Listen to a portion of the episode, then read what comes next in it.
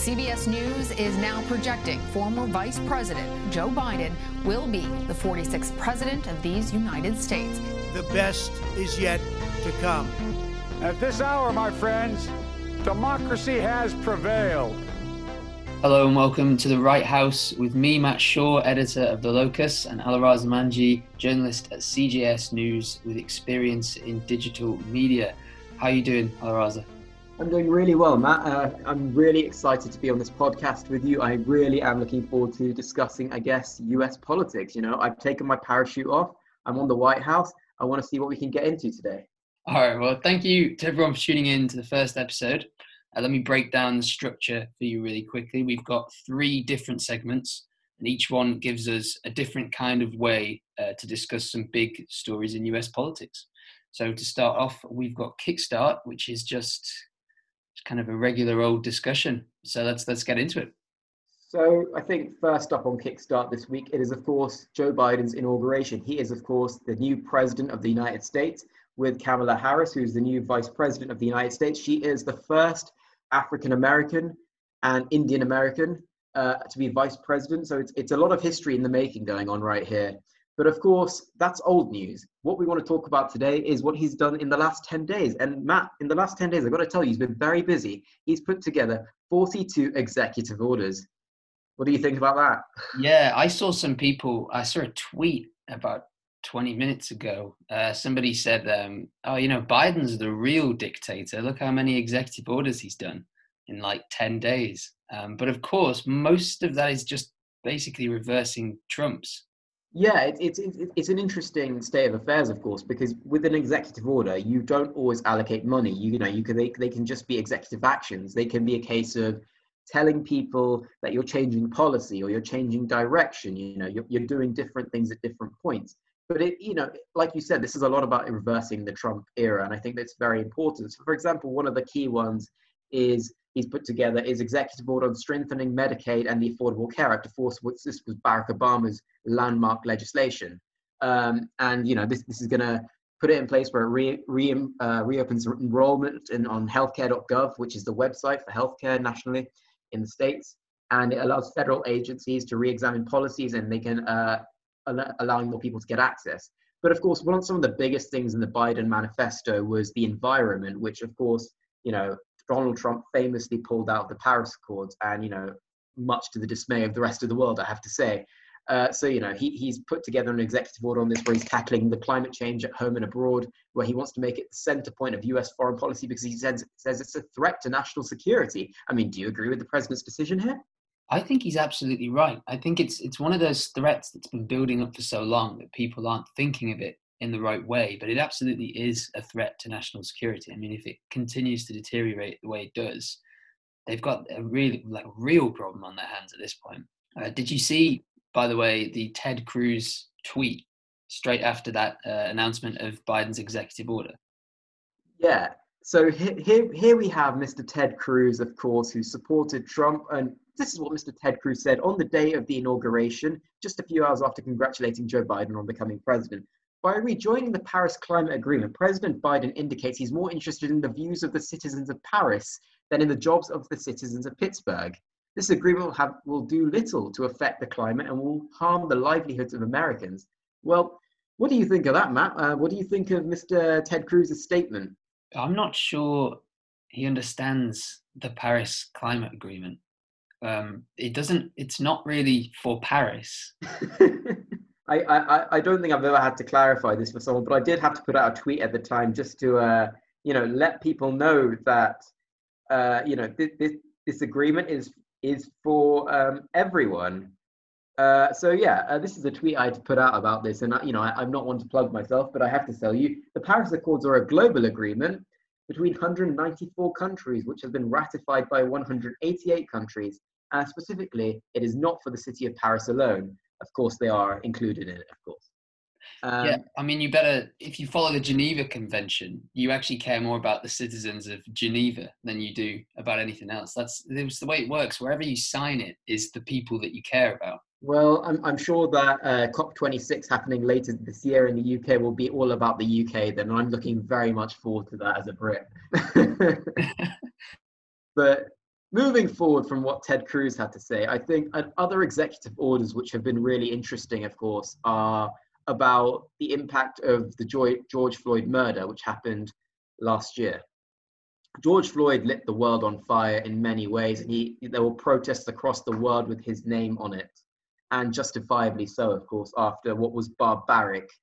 So a lot of the, a lot of Trump's uh, a lot of Joe Biden, of course, uh, wanted to do what, what he wanted to do in his manifesto. He said he wants to you know, get rid of racial inequality. He wants to make uh, America a fairer place. He wants to make it a better place for, for uh, Black Americans and, of course, for ethnic minorities in general. And it, it does show because he's very well supported by ethnic minorities. Uh, just uh, in the recent election, of course, in the presidential election, he won 87% uh, of Black voters, which, of course, the only person to really ever top that was Barack Obama in 2008, who had 95%. So I think a lot of these executive orders that he's put in place are, you know, showing that change in direction and policy, if not always supporting it with money. And I think that is the that is a good place to start for Joe Biden. Wouldn't you agree? Absolutely, and it's what it's exactly what people wanted him to do. It's the reason he was voted in. So it's nice to see straight away that he's doing something about it. There were, I know, there were a lot of people, me included, that worried that he might be too centrist, he might get elected and then not really do any of the things he said he would, um, unless he was really heavily pressured. But it's nice to see almost straight away just started following the promises. Yeah, so I'm gonna I'm gonna give you one example of what an executive order he's put in place on this exact. It's called the Executive Order on Advancing Racial Equity and Support for Underserved Communities through through the federal government effectively, this, this uh, rescinds the Trump administration's 1776 commission and directs agencies to review their actions to ensure that there's racial equity within his own government. And that's a great place to start. You know, leading from the top is something that, of course, is very debated in US politics, you know, small government, big government. But the idea and at least the way he's condemning uh, xenophobia, racism, and he wants people to know that you know, we want equality, I think is a great place to start. And of course, having Kamala Harris standing alongside him really shows that as well. Um, so I, I think we're seeing something from the Biden administration where they've come into power with a plan. They know exactly what they want to do in some ways, and they are getting off to a good start uh, in both climate change, equity, and of course, fighting the coronavirus, which is the biggest topic of them all right now. Absolutely, historic start as well. Yeah. Uh, so, you know, moving forwards, I think I think a key thing is Trump's lasting legacy. Uh, and I think it's important that we talk about it because Trump's legacy is an interesting one. He came in in 2016 talking about wanting to drain the swamp, you know, fight for America. Uh, and in some ways, I guess it's rude of me to say, but he did get parts of America to fight for him in the events we saw at the Capitol building. The damage he's caused to his own party, though, is unbelievable um, the, the, actual irreparable damage that's been caused to the GOP, or in their minds, maybe it's not damage because it's so far it's you know kind of working. The the election we just had, uh, Joe Biden won. It was decisive, but it was close enough that I think they still consider this approach effective. Do you think he's damaged it beyond repair here, or? Well, it's it's an interesting case you put forward here because it's it, the GOP are really are in a very difficult place. The Republican Party is in disarray. They are in different camps, divided among what their loyalties are. You know, the GOP, for whatever you took them for, George Bush's, Ronald Reagan's, whatever your views were to them, they were loyal to America. They were Americans. And it's an interesting case you put forward here because now you've got a case where You've got the Trumpites, if I can call them that, I suppose. And then you've also got those which are thinking, well, I'm loyal to the Constitution, like Mike Pence.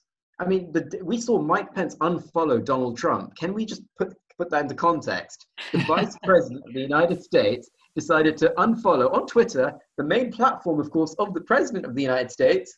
It's, it's, there aren't words. Tired. Yeah. Tired of the constant notifications, man. Yeah, I, I too am. Of course, President Trump at me all the time. Uh, but the GOP really are struggling here, and we have to keep in mind that there are midterms going to be coming up soon. Of course, it's it's a constant cycle. Uh, John Thune, I think, is going to be going up for re-election at the at the midterms coming up, and he's he's the representative of South Dakota. South Dakota, of course, voted even more in favor this time for President Trump. So you can imagine what's going through his head. You know what he, he said he said on an, in an interview that you know he he feels that it's difficult. He, he thinks that what Trump did was obviously wrong and it should be condemned, but in his view, it should be left to public opinion and not to senators, or it should be left to the courts because he says it says, sets a very dangerous precedent if you impeach uh, and you convict rather this the is president my, of the United States. this is my problem with that kind of argument. This this idea that it sets a bad precedent for the Senate to step in, um, especially since Trump's out of office, or that it sets a bad precedent because they, they don't quite believe it was impeachable. All this, I, I really I can't wrap my head around it because it doesn't set a bad precedent.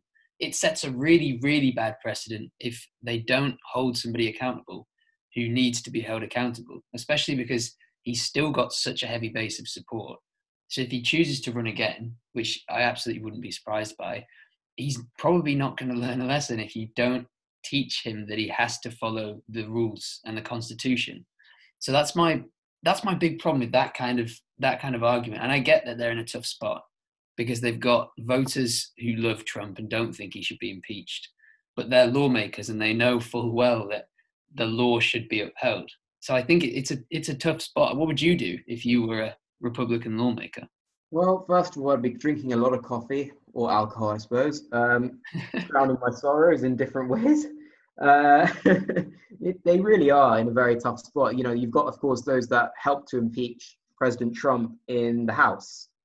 They've been getting a lot of backlash lately, unfortunately, well, uh, or fortunately, I suppose, depending on your point of view. But they've been getting a lot of backlash. Are the ones that decided to throw out President Trump and support uh, the claims of impeach uh, Nancy Pelosi's impeachment. Um, and of course, then you've got to those, and then you've got the force the Trumpites, as I said, and then you've also got those like Mitch McConnell who are stuck in the middle. I mean, what would your thought? What, what do you think Mitch McConnell's thinking right now? He's very he, he kind of goes with the wind, you know what I mean? He, he seems to just follow the popular direction of things. He's on the one hand, he is shrewd. I know there's this belief that he's some mastermind, and I, I know he's kind of he's a shrewd politician. But on the other hand, I don't think he's. Uh, it's it's like Trump again. I don't think he's as smart as people make out. Uh, what would I be thinking if I was Mitch McConnell? Jeez, he's in it. He's in a really tough spot. Uh, if I were him, I would. Uh, I'd lay quite low, to be honest. Well, he hasn't been doing that, of course. Well, because uh, uh, um, Democrats have recently won, I suppose, I guess you could call it a victory for them over the filibuster. The filibuster, notably, is the process where you can talk the time out of a bill non-stop. And I'm pretty sure, if facts serve me correctly, uh, the longest filibuster in the US was for what a man was by J. Strom Thurmond in 1957, who talked for 24 hours and 18 minutes against the Civil Rights Act of 1957. Actually, quite impressive in a horrible way. I mean, do you think you can talk for 24 hours and 18 minutes nonstop? Did he actually? Did he not take a? He must have taken a break, surely.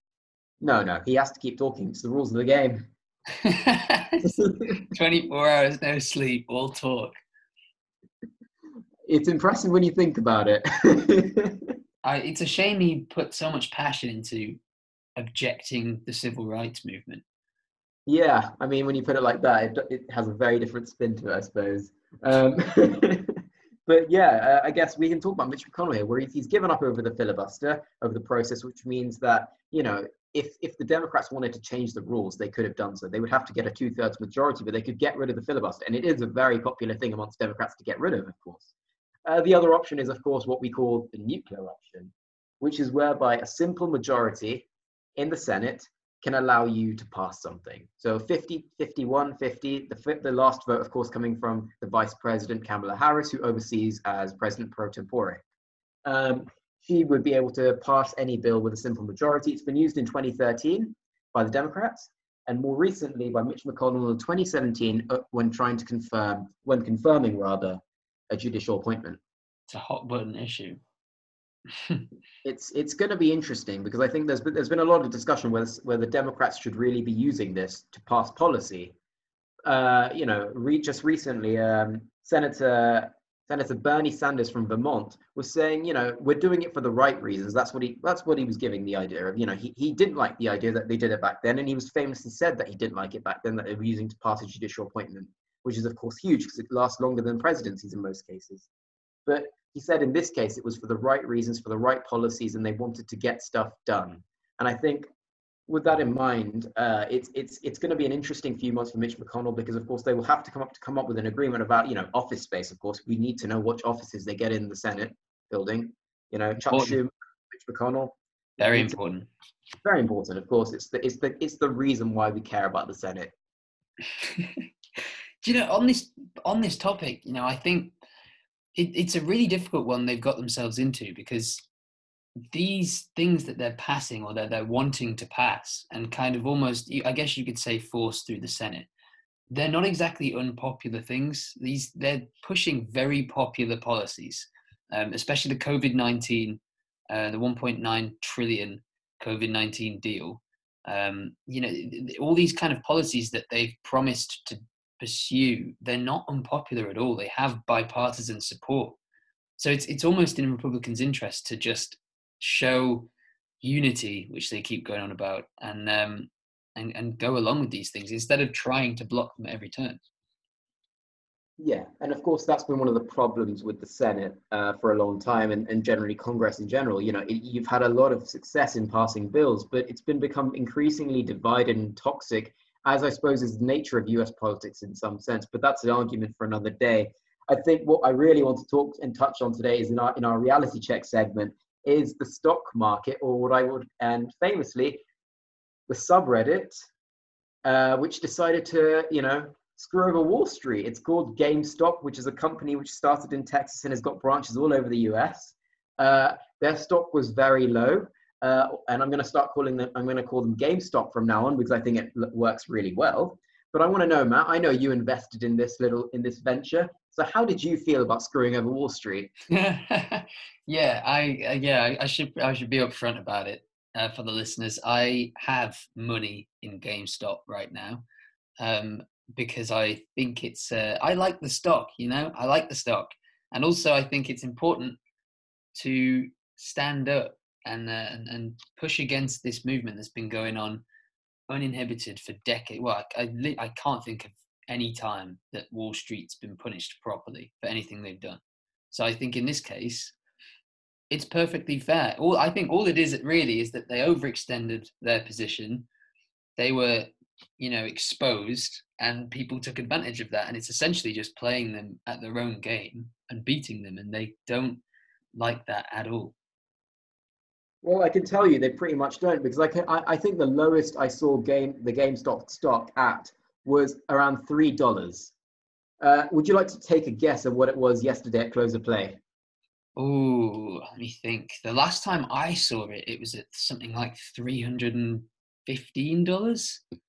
Well, you're close. It was three hundred twenty-eight dollars, and of course, this is a very interesting, uh, you know, concept. And of course, it's this this this this subreddit was called um, Wall Street Bets, uh, and they basically managed to inflate the stock stock prices, the GameStop, because uh, these hedge fund owners they wanted to keep it low.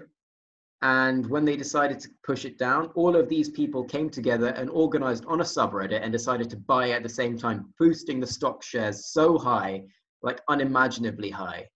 And it's made part-time traders very rich. I've read I read somewhere that it's made two billion pounds for the three main organizers of this.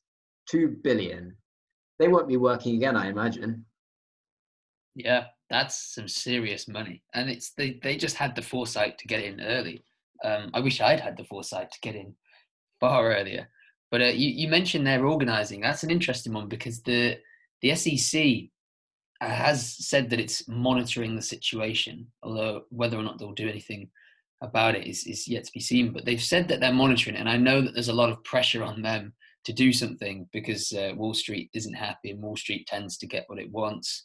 Um, but I think while it was technically organized, it wasn't like they planned as a group to manipulate the markets as much as they all just said, this is an opportunity for people to take if they want to take it.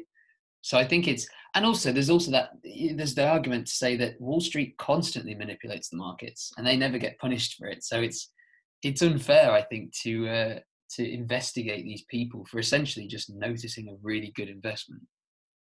Yeah, and I think I think I've got a comment here on on the subreddit, and it was from one of the key people involved in the meme- of the stock. And you know, he he said, "I've never seen anything like what's happening with GME before, and I don't think I'll ever see it again. It's a big moment, a tug of war between tradition and the future. Hedge fund managers live in the past and continue to look down upon retail investors. They truly believe that we, the average retail investors, don't know anything about finances or the market, which may be true, but we're just gambling and we're just gambling our money away. And I think that that sort of comment, it tells you what these people were thinking.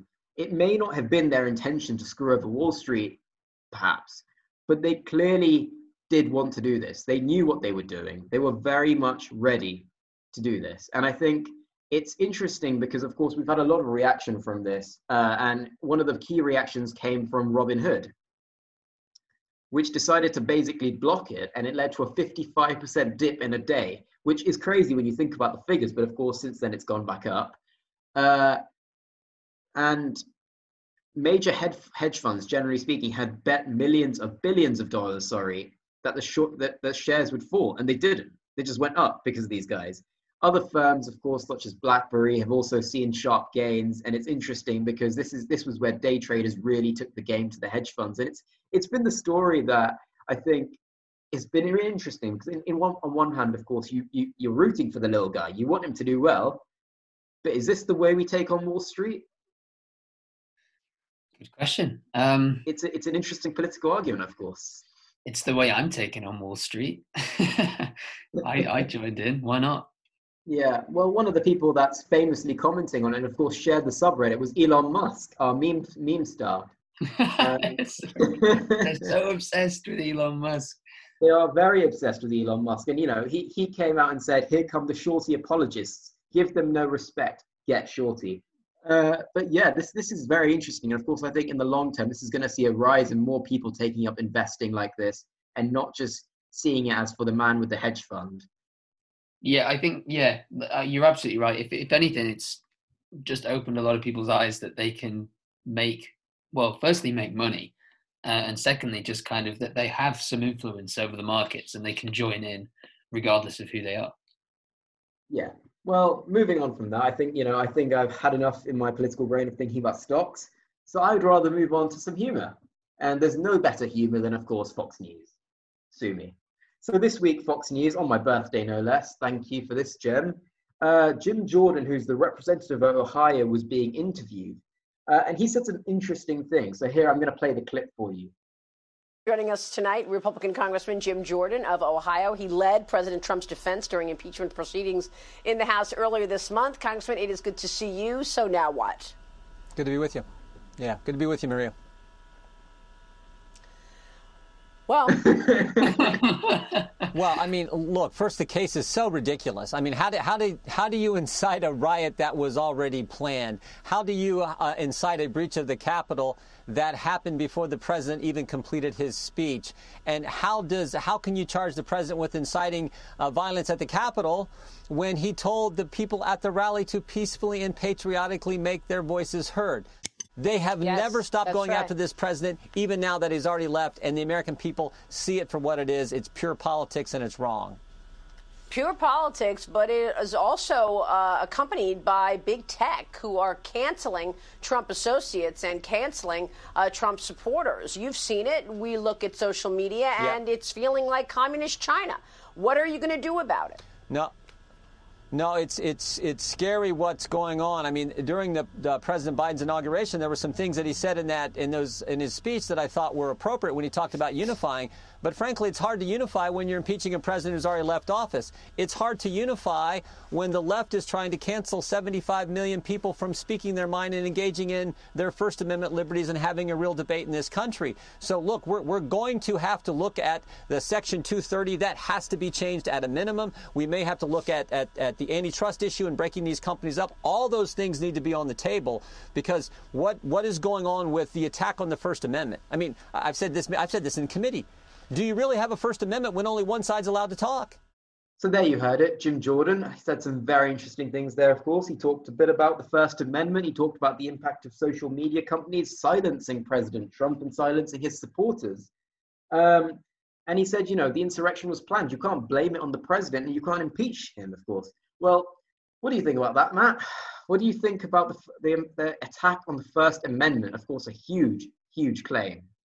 Uh, yeah, this is one of the one of the arguments that I'm, I'm most sick of hearing. It's it's absolute uh, nonsense. Trump has, well, when he was in office, Trump had a press room essentially in his house. Uh, he can speak to the nation at any time he wants, and even now that he's out of office, he can speak to the nation anytime he wants because all he has to do is jump on Fox News or Newsmax or OAN uh, or, or just put out a press release and it'll inevitably be picked up. So he's, he's definitely able to spread his message. He can talk freely. He's definitely not being censored. And the idea that this private company has blocked him and therefore he's lost his First Amendment rights is just absolutely ridiculous. I, I, I do understand that it's worrying that a private company has total control over who speaks when they have so many users. I get that because it is at this point it's like a little mini country and they're essentially deciding who gets to be part of it.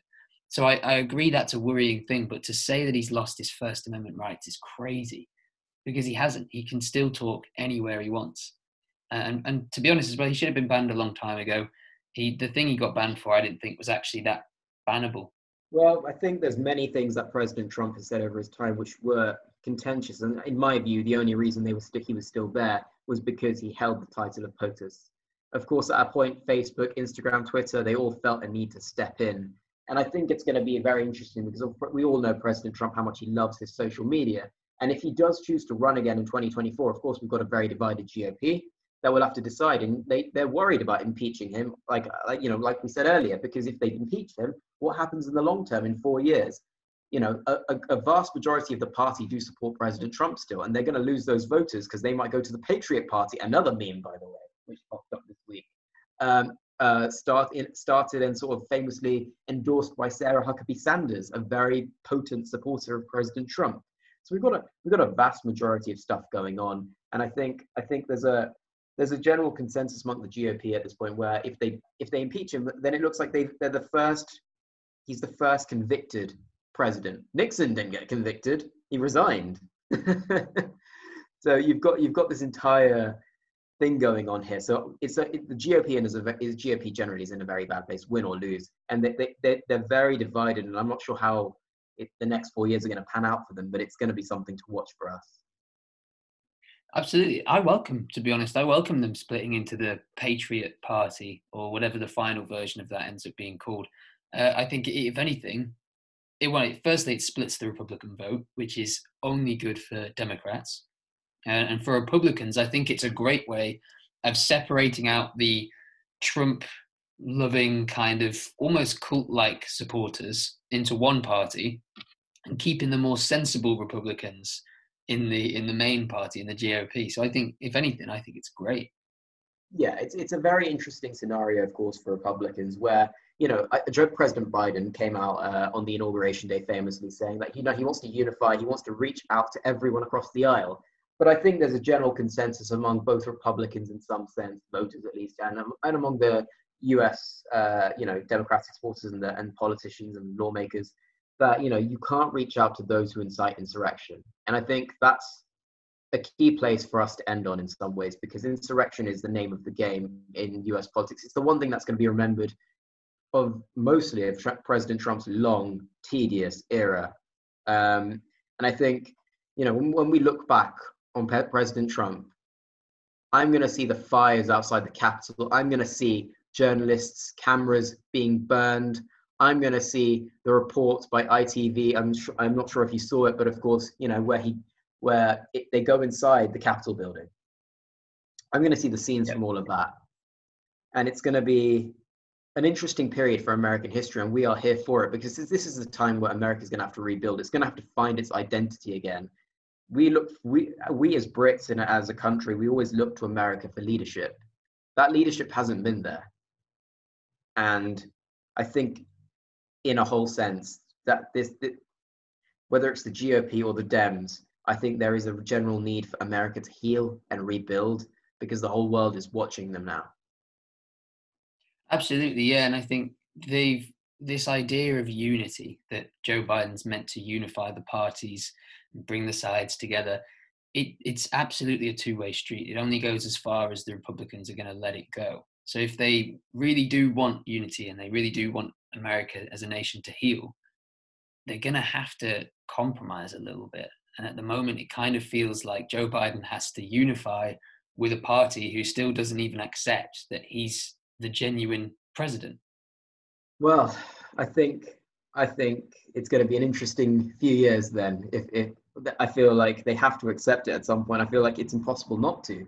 But again, I think the GOP, first of all, if they want to unify their voters, if they want to get grassroots support, if they want to have any chance in four years, because if Joe Biden's presidency goes as well as he anticipates, we don't know, and we can only watch. But if, if it goes well as he anticipates, you've got a good chance of him getting the next four years, or Kamala Harris getting the next four years, or whoever it is from the Democratic Party.